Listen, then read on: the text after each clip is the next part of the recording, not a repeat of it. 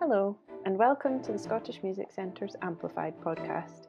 I'm Laura, and each episode I'll be chatting to a Scottish based musician and finding out about some of the music that matters most to them. In this episode, I'll be chatting to singer songwriter Linny Carson. Hi, Linny.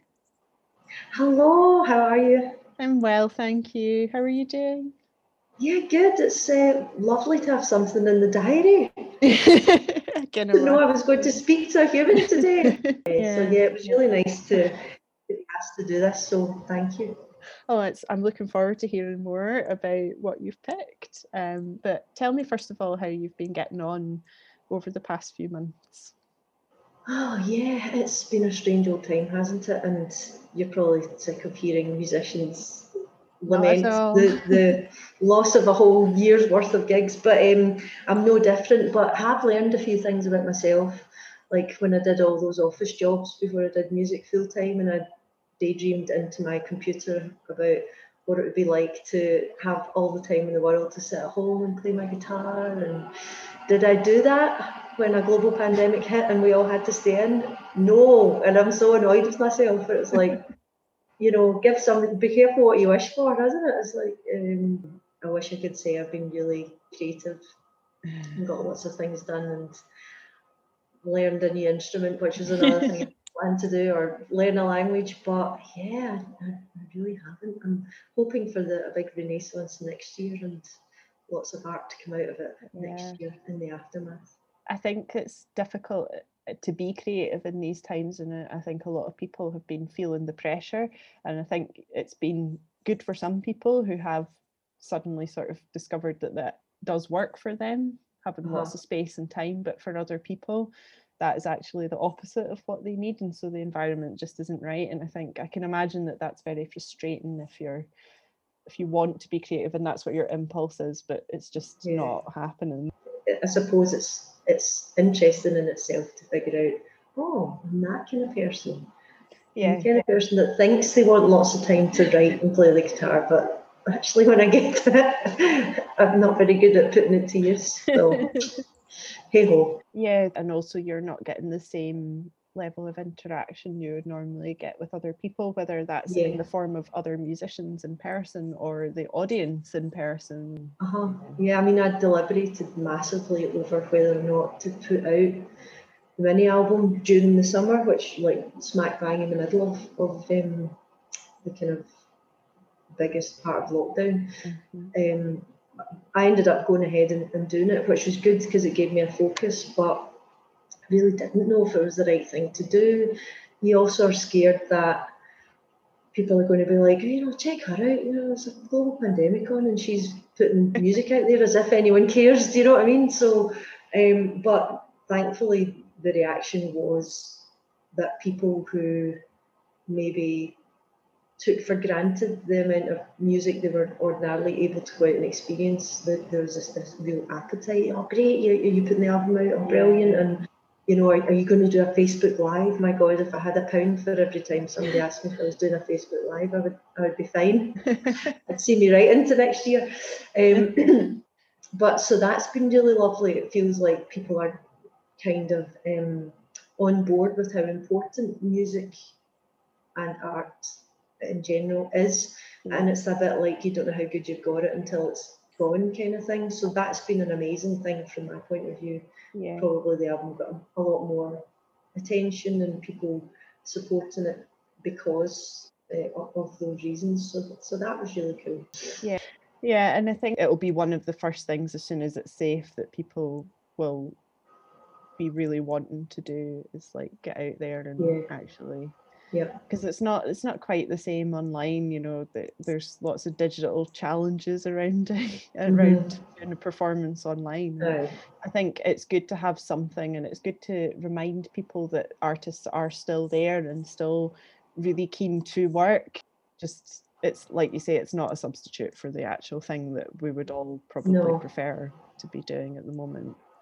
And, and I think as artists, we're lucky in, in a sense, in that you can still get yourself out there in some way, but I think it's been right, the, the, the campaign the, uh, about our lighting technicians, about the sound engineers, about all the people behind the scenes that make these things what they are, that rightly for once you actually have to think about what life has been like for them during this. And actually the performers are almost at the top of the rung there because there is still an outlet for you in some in some way, you know. Yeah. So big up to our engineers and yeah. techies out there that, that make it all yeah, happen. The people, yeah, there's not really an alternative for the people that work behind the scenes, and I think that that's been something that this is really highlighted and I think mm-hmm. that the general public maybe don't have such a good grasp of because you want music mm-hmm. and performances to have this kind of mystique around it so that it is like the artist and this kind of effortless sense of performance. But what you don't realize is like the weeks of planning that go into a live gig and all the bookers, mm-hmm. the agents, the promoters that are in behind yeah. there, like the fact that you have to to make a gig or a festival work, you have to have yeah. catering, you have to have security you yeah. have to have people exactly. working in the venue so then you've got to have stage crew and like you say the lighting technicians yeah. the sound engineers like you know people are not really aware and in a way nor should they be because that's not the experience of going to a gig but it suddenly brought all this to the fore of you know this very finely balanced ecosystem where each mm-hmm. part is mm-hmm. relying on the function of every other bit. And i think this is the thing that everybody's kind of now starting to slowly realize is how much structure is in place behind these big yeah. like big shows and small shows even you know absolutely. not just someone like that idea of it being an ecosystems of it's such a brilliant and, and concise way of putting it and that's why it was I know I know it was an old campaign that kind of got dragged up, but that's why it was so infuriating to see, you know, the Tories say, you know, Fatima's next job might be as an IT consultant, whatever it was, because it's so short-sighted. You know, we're talking about the fact that I, I and musicians can't gig means that there's a cleaner who doesn't have a venue to clean right now. You know, it's so much more complex than it was made out to be. Yeah. Um, yeah. So, yeah. Oh man, I've gone political already. No, I know, I know. but I think it's it's so important because really, you know, this is the thing with them saying, "Oh, you need to take up another job," you know, and it's not really for people in the arts. It's not even about retraining because a lot of people that I know who are professional musicians in whatever capacity in that sector already have like two or three other jobs exactly. that's that's the Precisely. thing and they quite yeah. often are the people already holding up the hospitality sector and all these you know because they'll have part-time jobs in bars or shops or restaurants exactly. to fund their exactly and that's why it's been a double whammy for us so my safe job in, in inverted commas was at a distillery doing tastings and tours um, and the precarious work of being a musician mm-hmm. was, you know, at the weekend. So distillery, start of the week, playing gigs at, at the weekend, and the distillery job was unfortunately the first to go. You know, we got we got made redundant. It just it's not viable to have front of house staff if nobody's allowed in your building. So, and that was supposed to be the safe job. So, yeah, yeah. you know, it's not an overstatement to say that if I wasn't married, I'd probably have had to move back in with my mum. I mean, honestly, yes. it's just it was yeah. that bad, you know. Yeah. Um, yeah. So yeah, it can't be overstated how, how hard it's been. So I've come through relatively unscathed, I have to say. Um, so which I'm really thankful for. So that's good. Yeah, that is it's a one positive. Yeah. and I think when one you're seconds.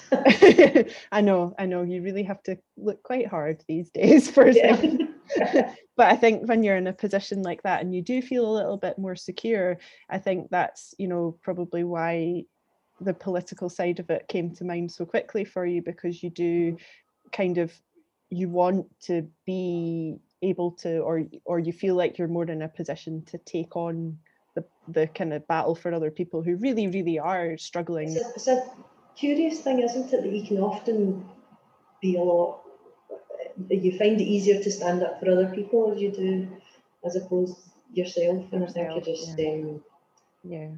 I just see some people's situation and it just it, it just seems so unfair. Yeah. Yeah. Yeah. And I think that we need to make a difference for yeah. them. And and there's never, you know, it's never been more obvious uh, uh, than now, I would say. Mm. And actually, I wasn't really looking for a segue, but it is quite a good segue into the things that you've chosen because you were saying to me that you, you your kind of theme, uh, if there is a theme, is kind of that these are all songs written by people who are standing up for something or you know really kind of putting their heart on their sleeve and telling it how they want to uh-huh. say it so um you want to start with your first one and tell us a wee bit about why you've picked this song? Yeah, absolutely. I mean, it is a funny thing. It obviously just is where my subconscious is just now because I sent, you know, the email to you in the morning, and by the afternoon I was a bit like, wow, I wonder why I chose those songs.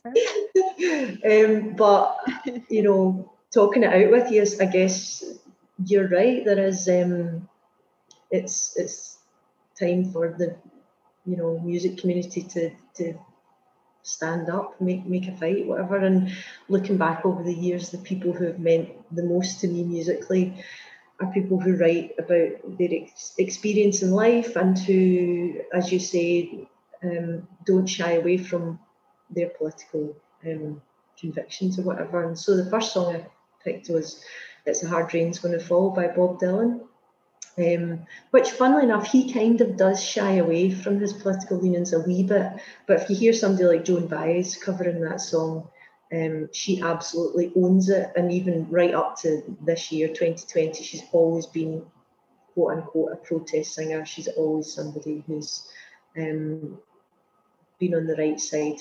Uh, as far as I'm concerned, you know, even releasing a song called Nasty Man about Trump just this year. So that really appeals to my sensibilities. Could be that I grew up in a household where we all have a big mouth and none of it stand in justice and, and we can't shut up about it once we're like a dog with a bone.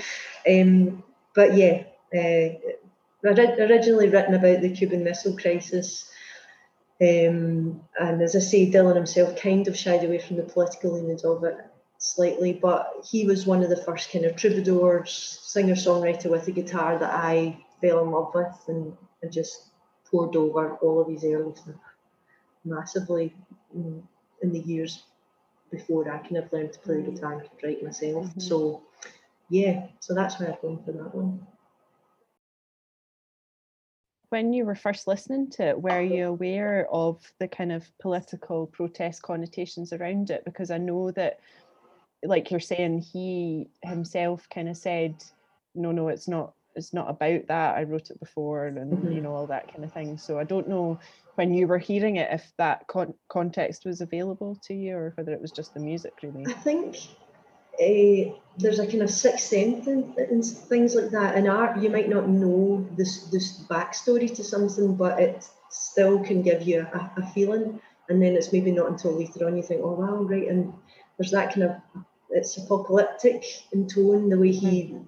kind of spits the lyrics out as well. It's very evocative. And although, yeah, as a 15, 16 year old, I don't think I knew anything about the Cold War. Is that what they even call it? I think that was. Um, so yeah, I wouldn't have known the ins and outs of, of the actual politics of it. And it's not until, you know, you start to dig into interviews, particularly with Joan Baez, I have to say she's given a lot of context to a lot of Dylan's songs, actually, for me. Mm. Um, she's very good at unpicking it. She's often been there when things are happening and then with him when he then writes about it. So she's an, an amazing lens for me to look at his stuff through.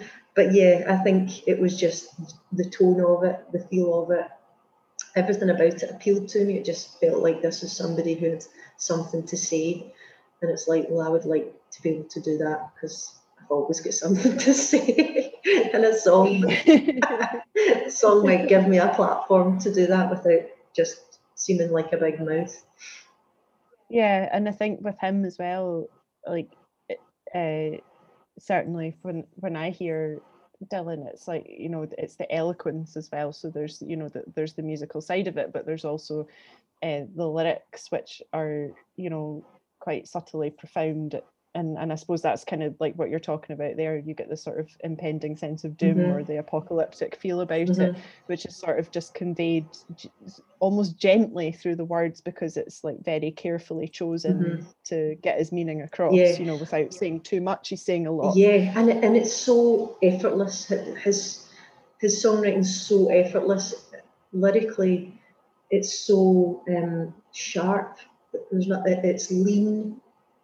You know, he's he just seems to cut through all the flab. And all. It's that's what I, I Mm. always would like to do as a songwriter as well. You know, when you you know what you want to say. It's the same with anything, writing a speech or a eulogy, Yeah. anything. You know what you want to say, but whether or not that actually comes out and you actually get that on paper is two entirely different things. Now, I don't know, maybe he thinks, well, I didn't quite say that right, but to me, his Mhm. stuff is, um, and, and, and for decades now, right up to his latest album, it's just so lean and to the point and so easy to to get on board with. I think a lot a lot of the time, I mean, for, to me, he's a poet, but a lot of poetry I read and I just I don't really understand it, and I find it hard to read it out. But with him, it's just there. It's quite stark, and I love the first few albums because it is just him and his guitar, and he is a bit marmite with his singing. But what I always say to people is, go and listen to somebody else singing his songs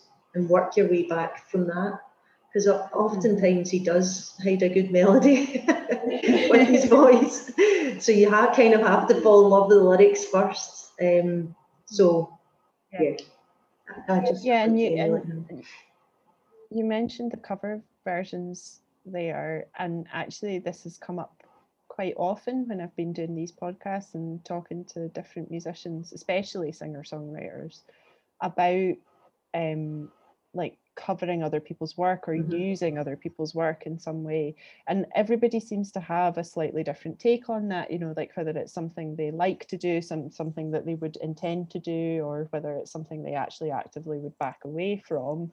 Um, I'm getting the sense then from what you're saying about the Dylan covers and the importance of particularly like Joan Baez's covers for you, like that maybe you've got a, a kind of your attitude to it might be that it's definitely got a place to to cover other people's work and Oh, that it might yeah, lend something else to it. Yeah, massively. I mean, it kind of goes back to um, growing up in a family. Everyone sang. Everybody did a turn at Christmas.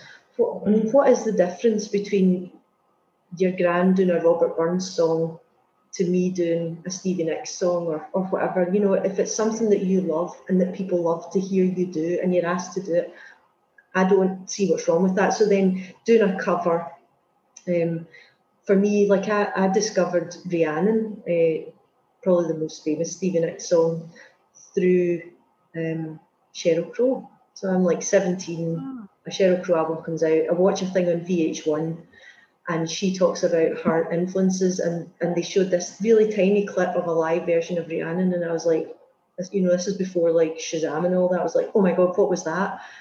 And it, and it blew me away. And I think that's to pass things on like that is a really important thing. So you could be covering a song that first off, if somebody says, is that yours? Well, that's a massive like thing for you. You think, wow, like if I covered Emmylou by First Aid Kit and people say, oh, I really like that song, Emmylou of yours, and you're like, well, that's not mine, but does that mean that you see my stuff, you know, on that level? So it's a like a big Mm. boost to your confidence. Um, also, just yeah, just bringing songs to people who that they might not have heard before. I think there's a massive place for it. Um, and you know, like live versions of songs, some of my favourite versions of songs are covers. You know, maybe not the original. yeah. Um, Yeah. So I would always say that there's a, there's space for it, especially being a musician that's not selling out venues up and down the length and breadth of the country. I think if you play one really good, slightly unusual cover for a crowd that doesn't know you, it can just put you in a context for them. Right, that's what you're doing. That's kind of it's just a bit like how you choose the clothes that you're going to. What, you know, what do the Yeah. clothes you wear say about the type of music you do? What does your album artwork Yeah. say? If you throw in a, a, an interesting cover, I think there's always a place for that, and it's always good fun to hear people um, react to something like that if they don't know any of your songs and they can't sing along, and then you give them a chance to get involved. That's a really Yeah. nice experience. Yeah, yeah, way of connect, an extra way of connecting. Yeah, I'm not cool enough not to do covers. Have to do so it sounds like you've got um you're you've got a kind of solid background in performing then because you're talking about your family when you were little and everyone would have to take a turn and things um how did you actually get like from from that like enjoying performing when you were wee to being a singer songwriter and then taking on like writing your own lyrics and Mhm. actually composing your own Yeah. music and I was really lucky, and it was, I suppose, relatively easy for me to make that transition because my dad was a musician. There was lots of guitars lying about the house. There's a piano there. Um, you know, I got lessons. Um, although I've never been any good at theory, at the, the theory side of stuff. I just I ended up learning uh, to play by ear, um, and it's not until years later I realised that I stopped writing my diary around about the time that I learned to play the guitar. And I think it just was a natural progression that the things that I would have been writing about in a diary ended up going into songs. Um, so I've obviously always needed to express myself, and yes, Yeah. that comes back to, you know, all coming from a long line of opinionated people. We've all always got something to say. So yeah, the the guitar um, is just a you know a tool in that. I'm, I wouldn't say I'm a musician so much as I'm a singer songwriter. I can sing and I can write, and the guitar is a means to an end. You know, it's um, a way of enabling that, and I can play the piano very badly, but enough to to get along, get by to what I need it for. Um, yeah. And did you love it straight away then when you started doing gigs and stuff? Um, I always loved it to a point because I suffered really badly from nerves. So afterwards, I was always so glad to have done it and wished we could go back and do it straight away again when the nerves weren't there. And I've always still maintained that if I could sing the way, if I could sing in front of an audience the way I can sing on my own, I would be a lot happier with things. I'm always finding fault because it is still something that is there. Um, so nerves definitely got in the way of, of the enjoyment, but I'm a massive show off. Um, and you know, all my pals would say that as well. So there is definitely something about being the centre of attention that, that appeals to me. So yeah, yeah. Whether- well, I don't think I could admit that for a long time, but I can now. So I'm not able to show off in front of this whole pandemic. That's the problem. storing it all up. Yeah, but my wife's heard it all before. Like, oh no, that's again. I need an audience. I know shit. um, and your next your next track that you've picked is by the Gossip. Mhm. So it's a wee bit of a contrast to the Dylan. Yeah, um, I mean, I think exactly the Dylan one is one in a long list of many that I could have chosen by, I think, pretty much all male songwriters. Ohio, Neil Young is probably the other one that I thought about. Um, but I think it's important to remember that there are still people out there, musicians, artists out there, talking about real life issues now that are, that are happening now. And um, Beth Ditto is just an absolute force to be reckoned with. She's one of the most incredible live performers I've ever witnessed. Um, she's just so striking to look at, and that's even we haven't even spoken about how she can sing and write yet, you know. And for me, like this song, "Standing in the Way of Control," was just so fresh and new when it came out, and God, it's years ago now. It's about 18 years ago or something.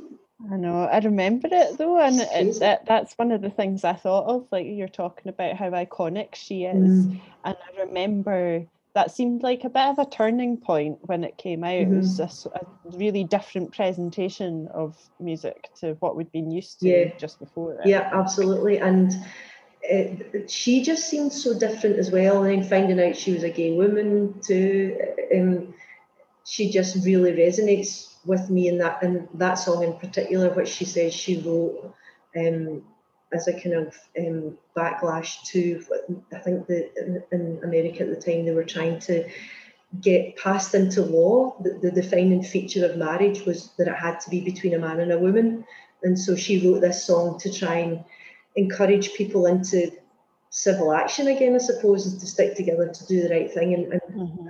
that's anything to do with civil rights in the arts always gets to me. It, it's, I suppose, one of the reasons I feel that that the arts exist to make the world a better place. And this is a brilliant um, example of that. Also, it's just an amazing song as well. Um, and her her vocal style, her delivery is just yeah. Again, it's I suppose these are all songs that I wish I'd written. In, a way, you know. Um, although my style is nothing like gossip, but uh, yeah, she's just as you say, she's a, she's iconic. Um, she's very vivid. You know, you could dress up as her and somebody would know who you were. You know. Yeah. Um, and I love that. Yeah. yeah.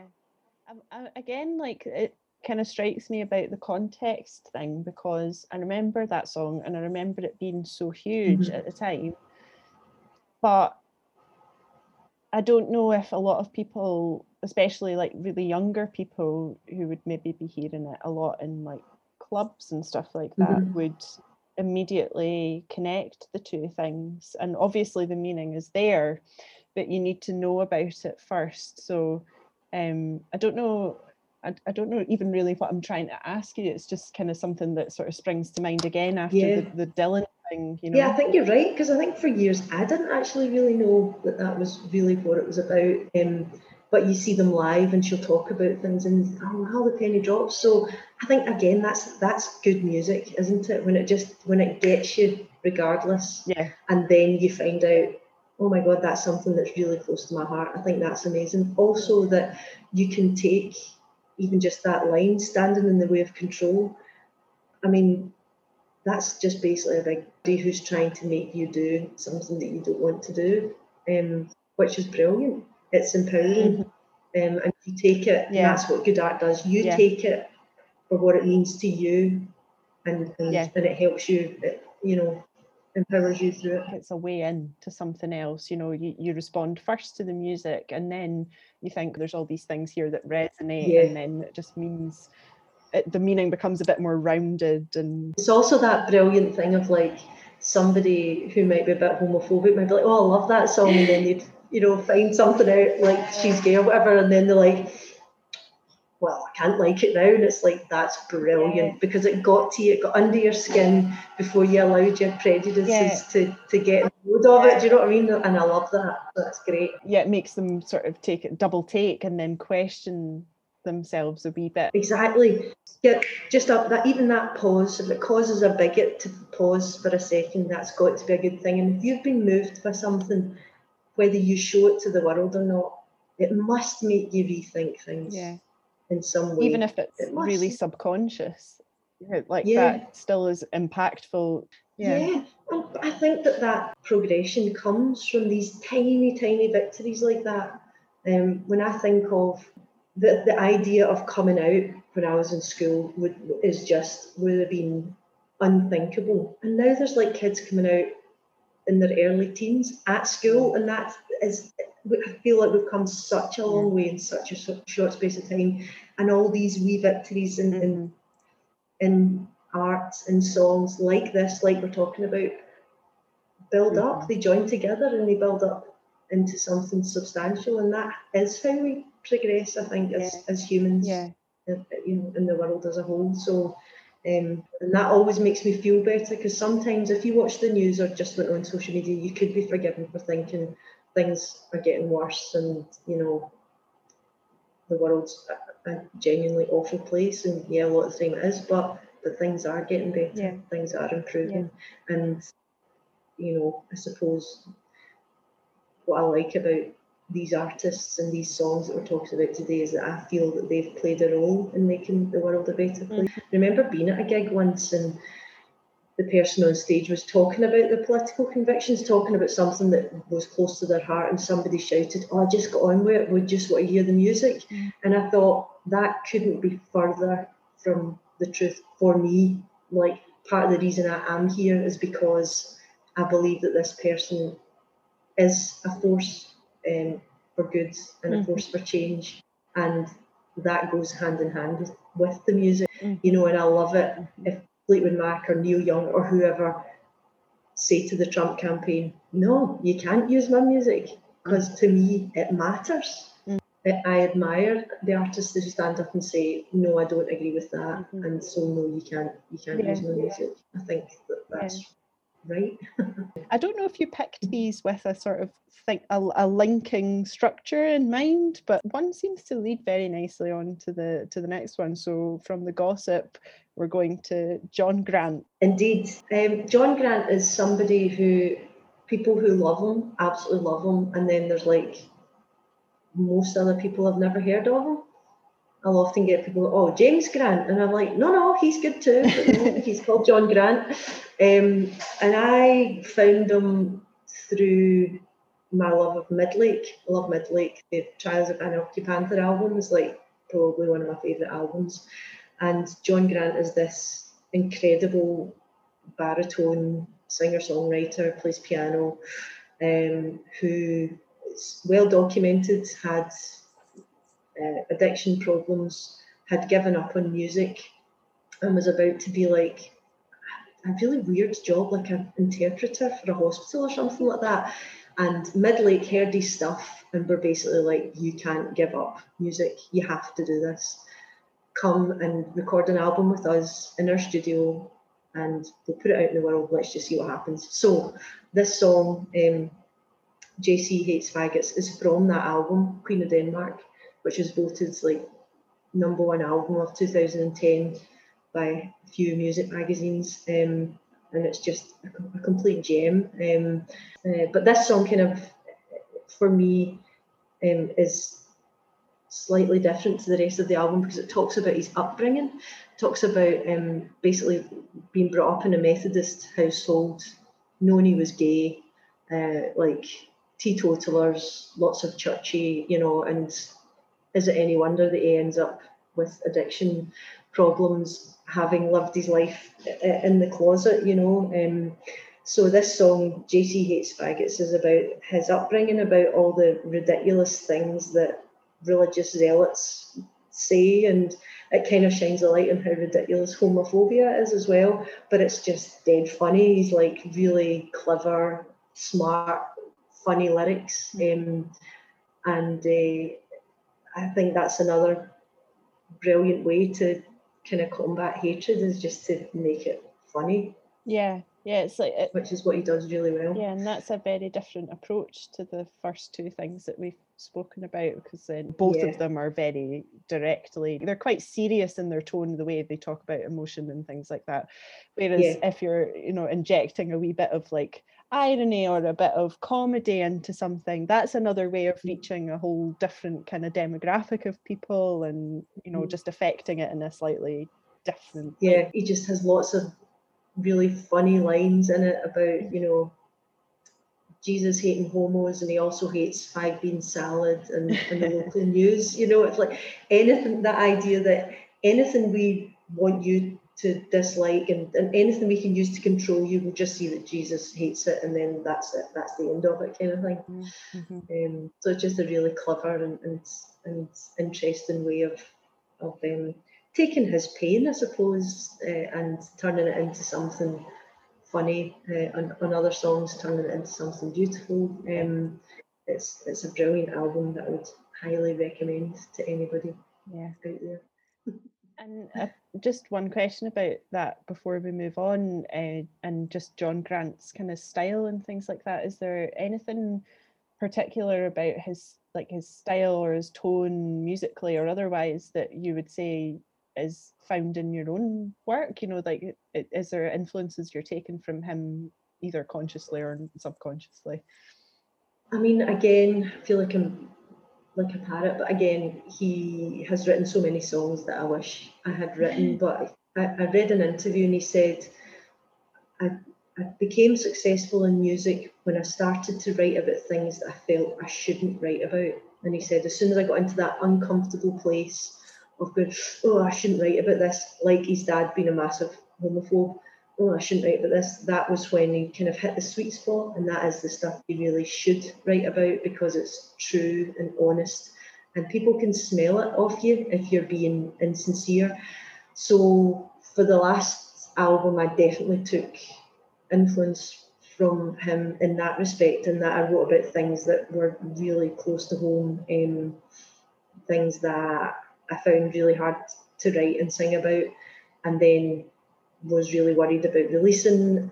And so I kind of took um, strength from what he said and thinking that, okay, well, if, if I'm finding it this hard, then it's probably worthy of, mm-hmm. of the attention I'm giving it and, and of me putting it out there. So, and it's done now, so I can't change yeah. it. But uh, yeah, I definitely took influence from him. Just, just being honest, being being more honest in, in my lyrics.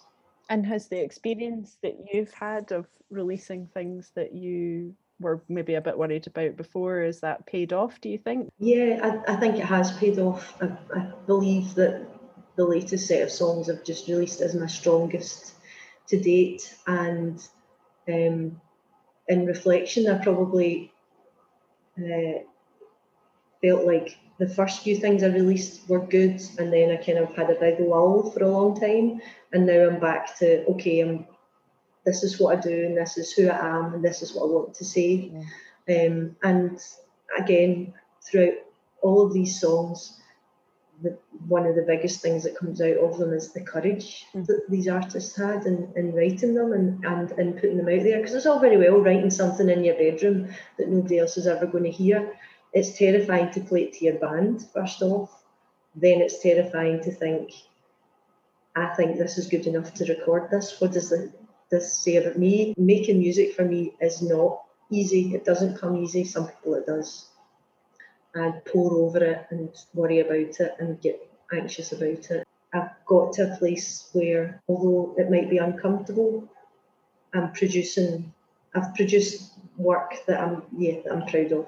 And it's so hard to say that, isn't it, when you're from the west coast of Scotland? Why is that? and I'm, I'm proud and I'm glad they're out there now. Yeah, and I think I think with all of these things, you know, it's people have a very distinctive voice in each of the examples that you've chosen and i think that kind of thing takes time for an artist to work up to that to really kind of because it is that it's like that last bit of real vulnerability where it's you know it's mm-hmm. really something about you that's extremely mm-hmm. personal and you're attaching it to something that becomes very public and even more than playing it in front of a live audience if you record something then you know it's that fear of oh well who's you, you, it's kind of the unknown isn't it of like you don't really yeah. know who's going to uh-huh. be listening to it and how or uh, or it's like you write a song about something that you've never spoken about. Yeah.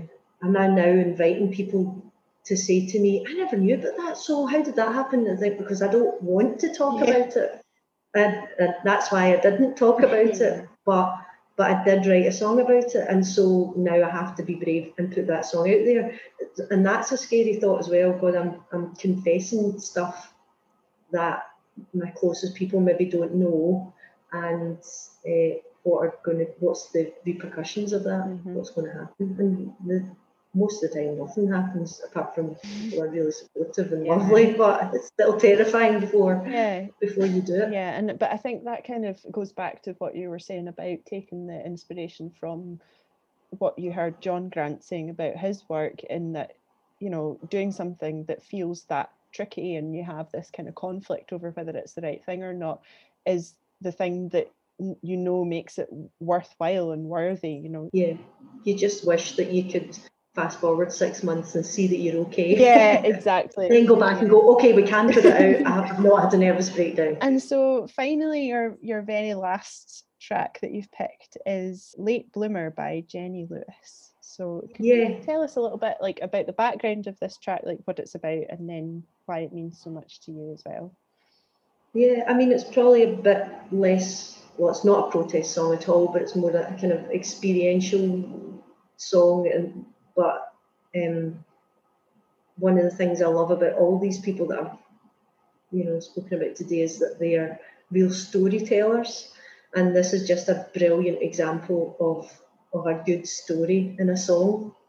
Um, Jenny Lewis was in Rilo Kiley. She kind of cut her teeth in Rilo Kiley, and I came to her through the, the album Under a uh, Black Light. And her voice and her style just really spoke to me. Again, you know, if somebody said, Who do you want to be like? it would be, you know, her. She'd be a really good example.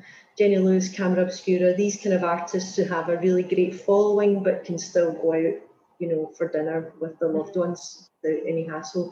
But they get to pay the bills from, you know, from the music. Um, so she goes way deep for me. Um, and uh, she released an album a few years ago, and Late Bloomer is from that, it's from the Voyager.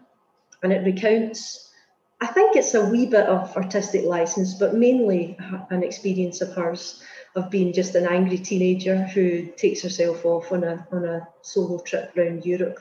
Um, you know, and it ends, the song ends in a menage a trois in Paris. And it's like, well, that's a brilliant story, you know, that's great. Um, and I just, again, there's real honesty in it. You know, it's um, it recounts her kind of vicarious years.